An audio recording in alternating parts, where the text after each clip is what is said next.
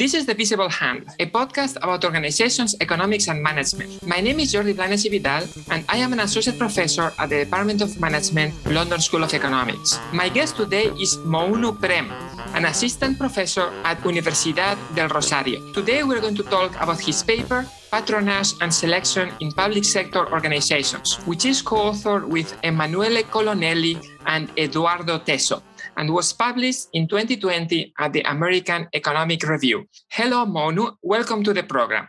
Hi, Jordi. Thanks for the invitation and the interest in our paper. The paper is called Patronage and Selection in Public Sector Organizations. I want to start with the definition of patronage. What do you mean by that? So, what we mean by patronage is a quid pro quo relationship between the party who is in power and their supporters and in, in what we're going to be analyzing in particular in this paper is that the supporters benefit by having access to public sector jobs in reward for their support they give to this political party. So I want to be clear about uh, this definition of patronage because it is a little bit narrower that the way that political connections have been used or analyzed previously in the literature. A critical component of the definition of patronage is that there is a quid pro quo. Exactly, exactly. So typically with political connections, it's a little bit more ambiguous. What is the, say, exact mechanism that causes the actual favor that is being granted from the politician to the individual is? But here, it is necessary that there is a quid pro quo, an exchange of favors who is the quid and who is the quo? Yeah, it's the party in power and the supporters of this party in power. And as you said, you're totally right. So the first part of the paper, we're just going to show this preferential access. And then we're going to try to show that this is coming from a patronage. But as you're totally right, in all the political connections literature, we usually just look at the preferential access to something. No, it could be finance, public procurement, and, and so on. So if you and I have a relation, I may grant you a favor because I expect something from you in the future, or because I'm returning a favor that you granted me in the future, that will be patronage. We may have a relation and I may grant you a favor because I like you. Uh-huh. That will also be a political connection, but it wouldn't be patronage. Exactly. And we're going to try to tease out the best we can between these two type of stories that you're just mentioning. Okay. So I was thinking about this paper and I came across some news from the US from some years ago. It turns out that US administrations have always been giving ambassadorships as a form of patronage. For instance, Obama made a donation bundler who had never been to the country and did not speak Spanish the ambassador of Argentina.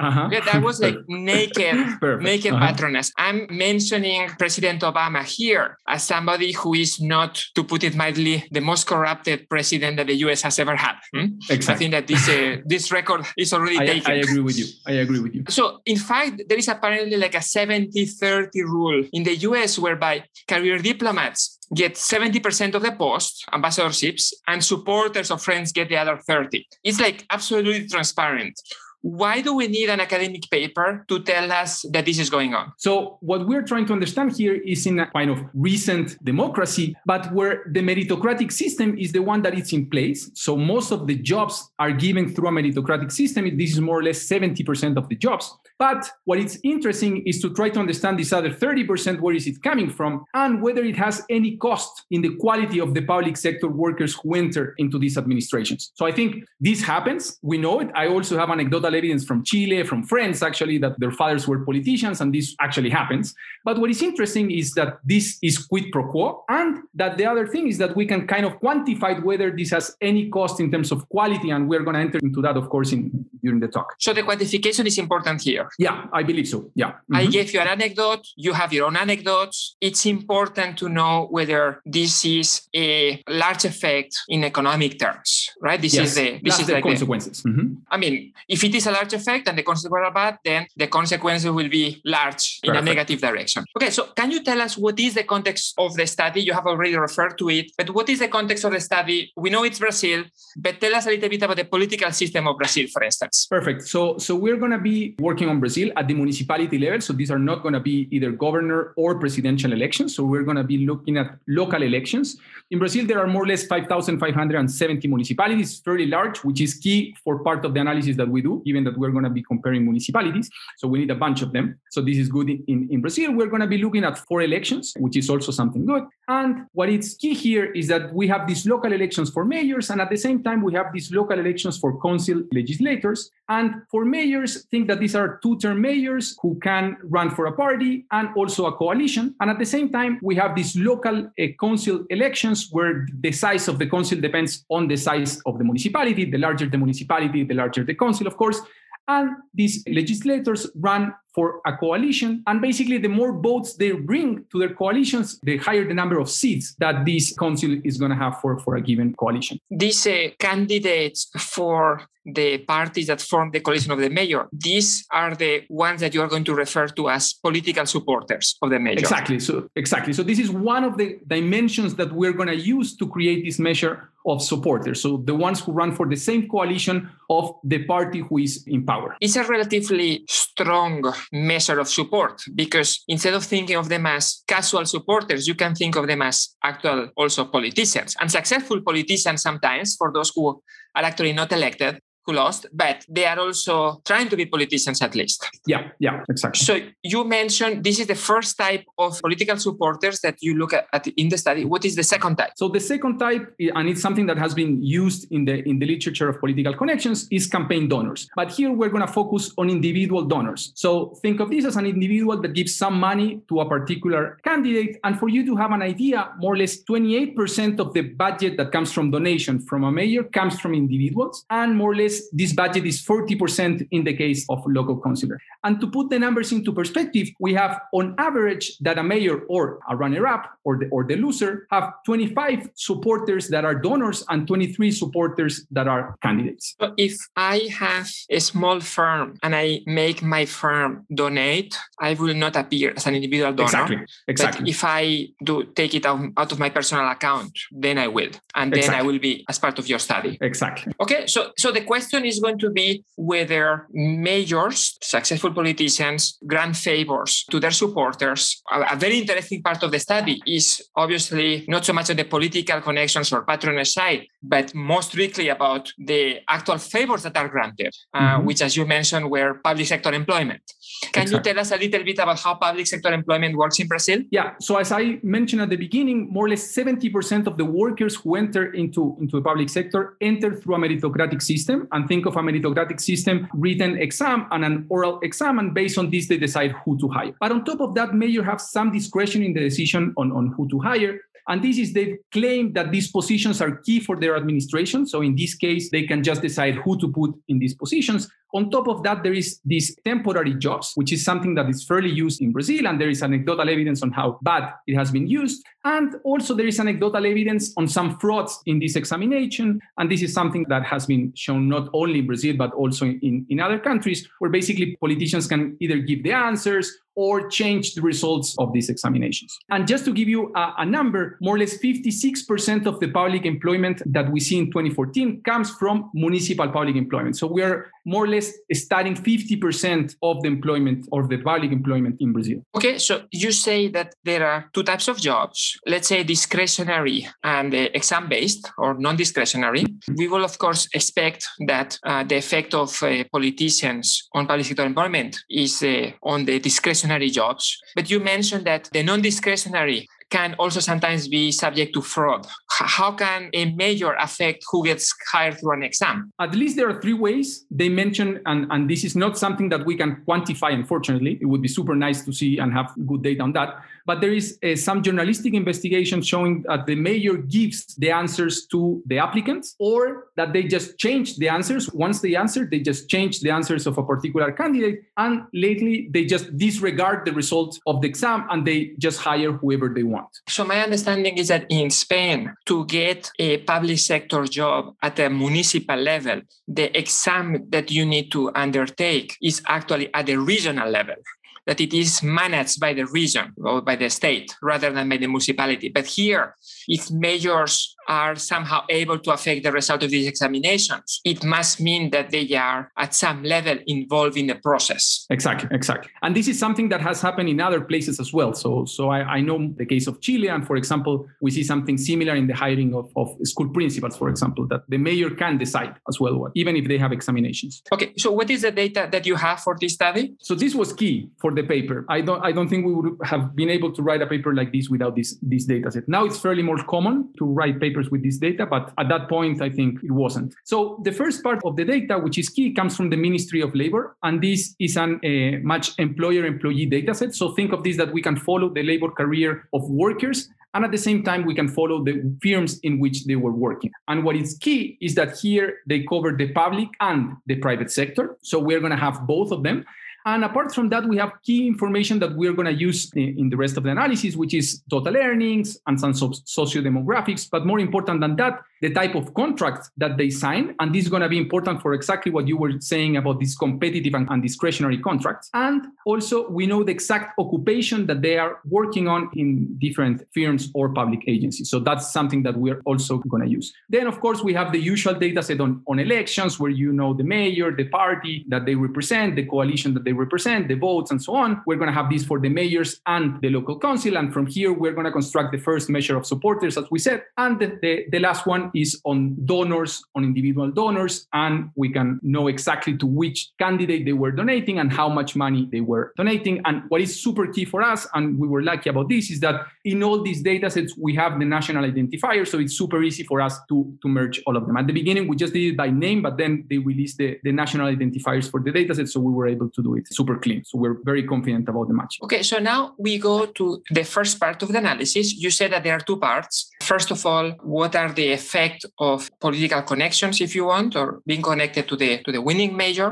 And secondly, what is the mechanism through which this effect may take place? So, in terms of estimating uh, the causal impact of being uh, politically connected to the winning party in the mayoral race, what type of empirical strategy do you have to estimate that causal effect? Before going to the to the empirical strategy, I think it's good to think of what is the ideal experiment that you would like to have. And here, what you would like is to basically randomly allocate people to the winner and the loser and see what happens to them after the election. Of course, there is a decision on running for a particular party uh, as a local councillor or donating to a particular party. So, of course, we cannot do this ideal experiment. But to get closer to this, what we're going to do is a regression discontinuity design, where think of this that we're going to be comparing the supporters of the mayors and the supporters of the runner up when the mayor won by a very close margin. So, we're going to use five percentage points throughout the paper, but these results basically survive if, if we narrow down this comparison. And we're always going to be comparing the supporters of the winner and the supporters of the runner up in the same municipality and in the same same election. So that's the comparison that we're going to be doing throughout the page. So the idea here is that if the elected mayor won by a vote, a single vote, rather than losing by a single vote, that can approximate the outcome of the election being broadly speaking random exactly so the mm-hmm. uh, focusing on a narrow interval around the election result is going to give you this element of randomness that you are trying to approximate exactly exactly and of course, these has some assumptions, no? So, so the main assumption in, in our context is that basically the potential outcomes of the characteristics of the treated, in this case, the supporters of the winner and the supporters of the losers, is continuous around this threshold of winning or losing. And to assess the validity of this assumption, what we use is a bunch of different characteristics of these individuals. So we can look at their labor careers before the elections, and we do not find any uh, differential effects there. Also, in the socio-demographic, on what type of occupations they used to have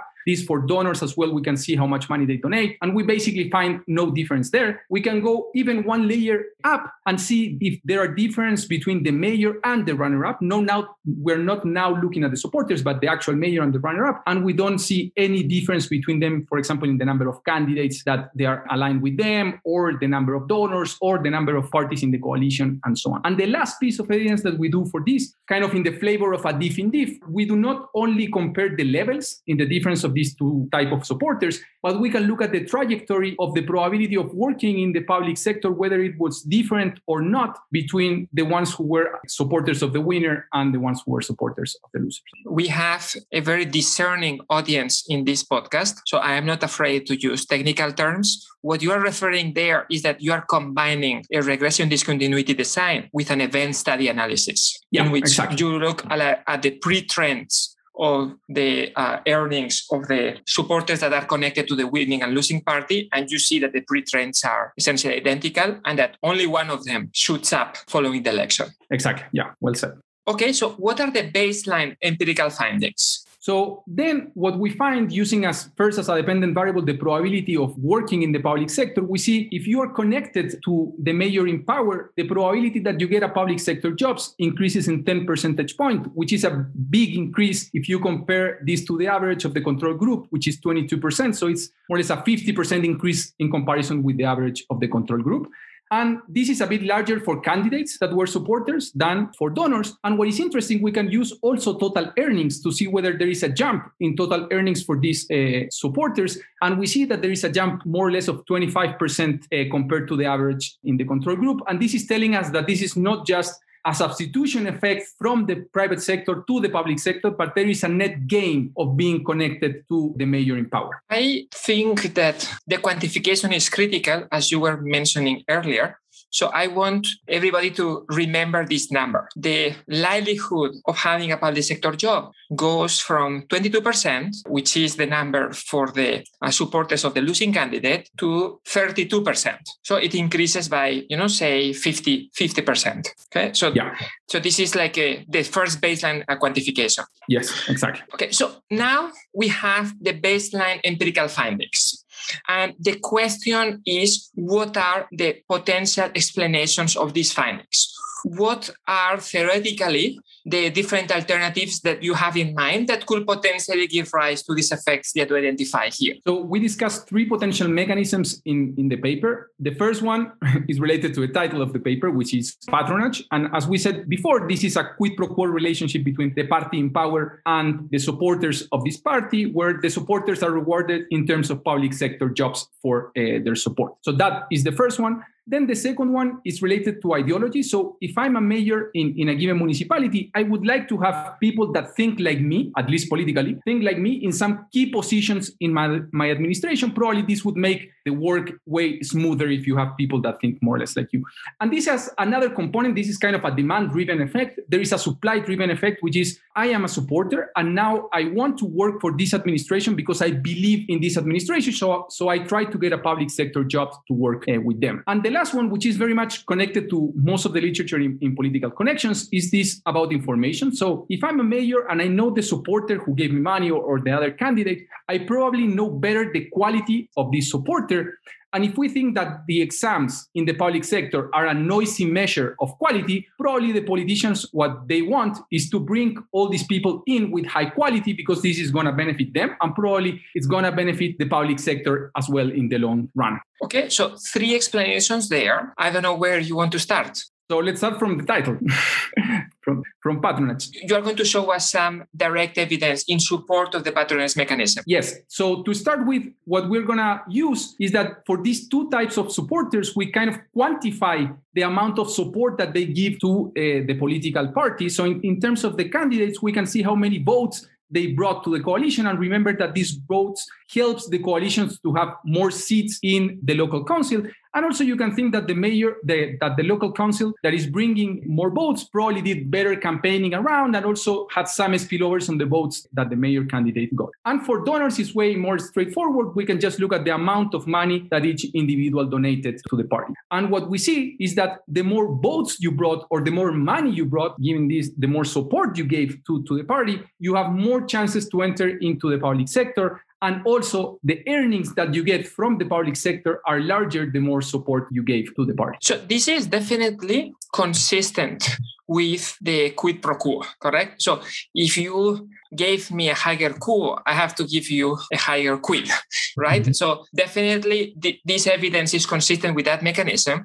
Of course, what you want is to have evidence that is consistent with that mechanism, but not so much with the other mechanisms. And yeah. I wonder whether by itself this piece of evidence fits that description. Because if you think about, say, the amount of money donated as being a proxy for the favor, this is fine, but it could also alternatively be a proxy for the ideological alignment between the two individuals. That is, I may have like a soft left ideology, and then I may, you know, mildly prefer one candidate over the other. But if my ideology is very, very strongly aligned with the candidate, then I really care who wins, in which case I will be more willing to donate to that particular candidate. And I think that a similar argument you could make for the soft information. The money donated could be a proxy for how close I am to that individual and therefore the strength of that signal. I, I totally agree with you. So, of course, this is not bulletproof that this is patronage. That's why we're going to continue doing more tests to try to rule out the other stories. Some piece of evidence that also help us to push the idea of, of patronage is that most of the jobs that these supporters are getting are discretionary jobs. So once we look at the definition of type of contracts that they have, there is a huge increase, almost double the probability that you enter into a public sector through these discretionary jobs. We see some effects on competitive jobs as well or competitive entrance into the public sector, but these effects are way smaller than the discretion ones. So this is a very good sanity test. I mean, this is unrelated to the discussion between the alternative mechanisms, but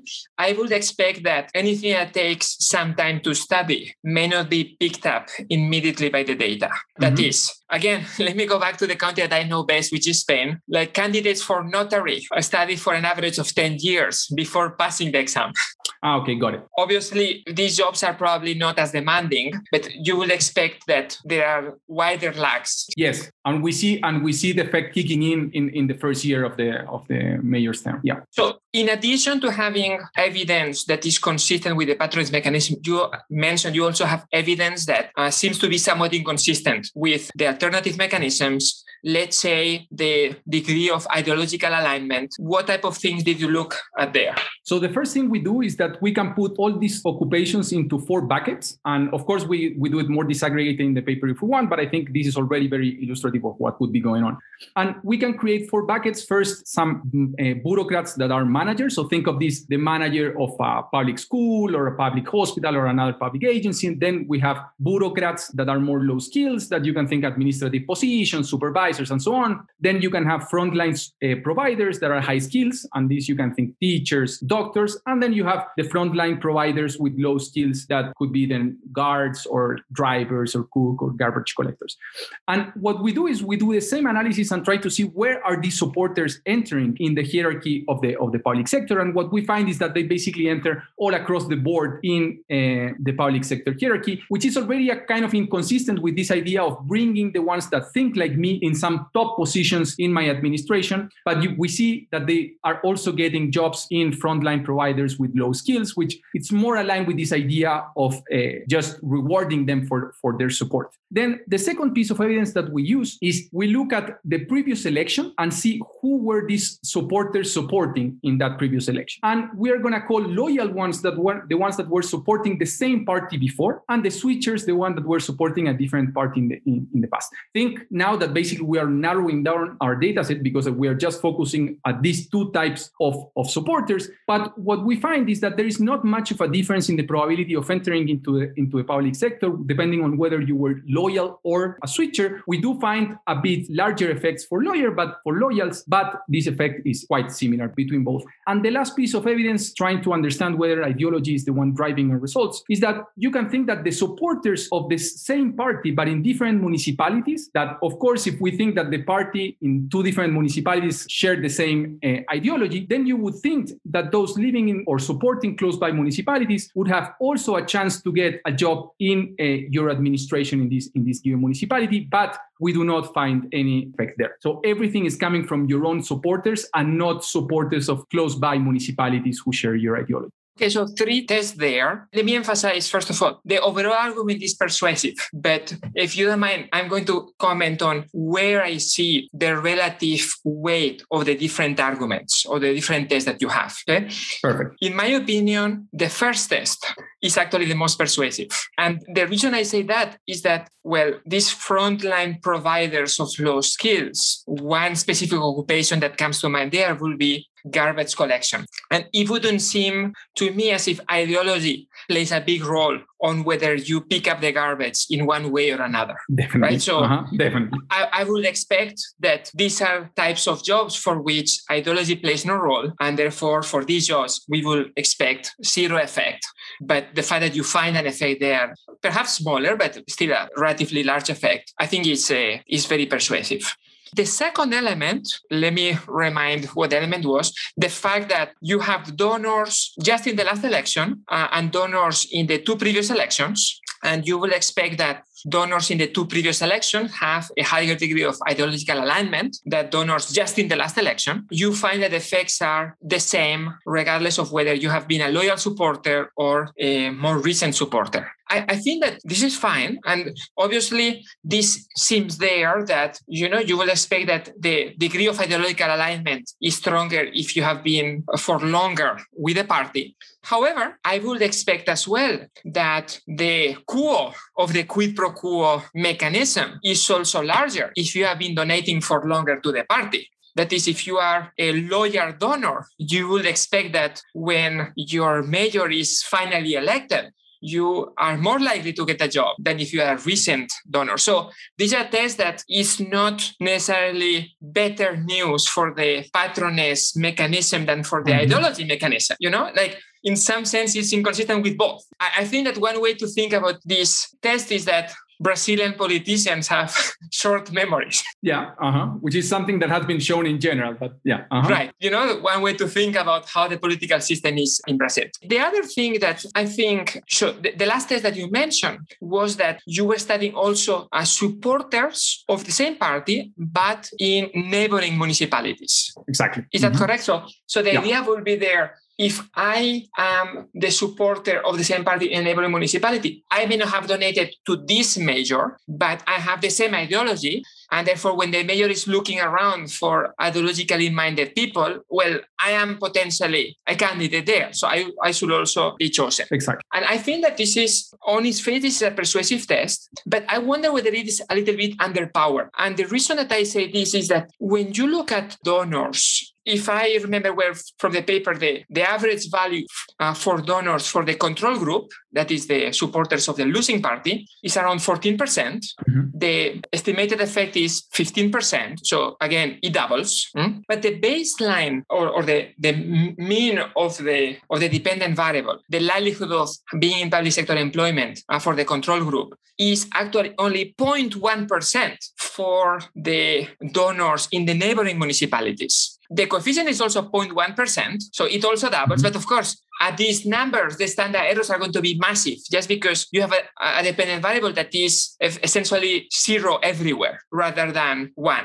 So obviously, with the confidence intervals, you can rule out size mm-hmm. yeah, mm-hmm. being above mm-hmm. or below certain values, but it is not a super, super power test. No, I agree. I agree that all of them cannot, each of them cannot point you to directly ruling out uh, ideology. I totally agree with you, but they cast some doubts on ideology being the main effect behind our effects. That that's that's what we can say. We cannot fully rule out ideology, and we write it like that actually in the paper. So I totally agree with you. And in general, local politics in, in Brazil is very local, and that's what is showing you those averages that you just just mentioned. So they don't spill over to many close by uh, municipalities. Yeah. So ideology is over. The second or third, if you want, mechanism was the idea that the major has better soft information about certain supporters and therefore when choosing somebody for a job the major is able to find the right people. There you have also another test. What is that test to rule out that explanation? So if we think this idea that when a worker enters into the public sector they can reveal their quality after working two three years eh, in the public sector if we think that is true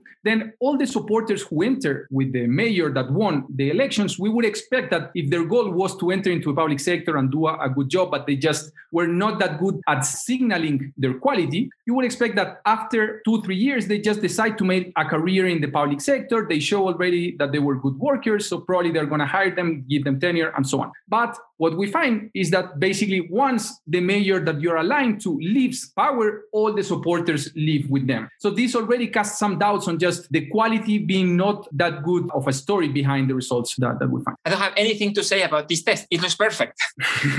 no, I would say not cast some doubt, a very strong doubt. The fact that these newly hired individuals do not stay when in the future the mayor is kicked out of office clearly reveals that they were not able to convince the incoming administration, even over a four year period, you know, in public sector employment, that their quality was high enough. So uh, I think that this is very clear. Okay, so the paper is called Patronage and Selection in Public Sector Organizations.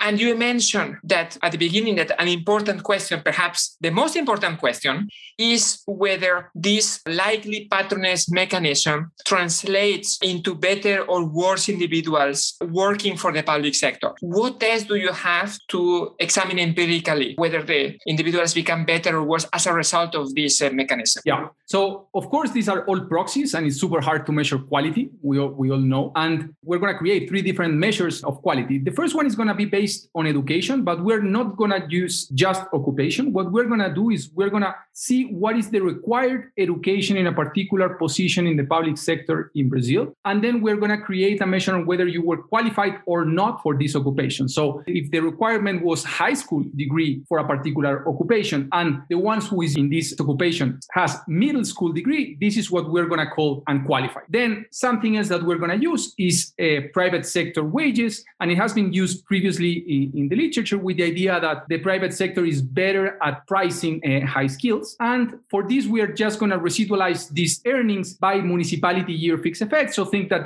we can compare them across municipalities and across time. And the third one is just augmenting this kind of a Mincer regression where we add education, other sociodemographics, and, and sector uh, level dummies as well. So we are going to compare within sectors as well. Of course, the big caveat or the last two measures that we have is that we need to observe these workers in the private sector before the election. And for this, we have more or less 30% of them that we, we observe them. So we need to take this with a grain of salt because we don't have it for the full set of supporters. But I think it's a very good measure to, to try to understand what is the quality of these workers. So once we have these, these three measures, what we find is, is if I'm not qualified for a particular job, I've ha- I have a higher chance of getting these public sector jobs if I am connected to the mayor in power. And similarly, if I am a low quality worker, I have a higher chance of entering into to the public sector if I am connected to the mayor. So this already tells us that these unqualified individuals or low quality individuals have an easier way to get into the public sector if they are connected to the mayor in power.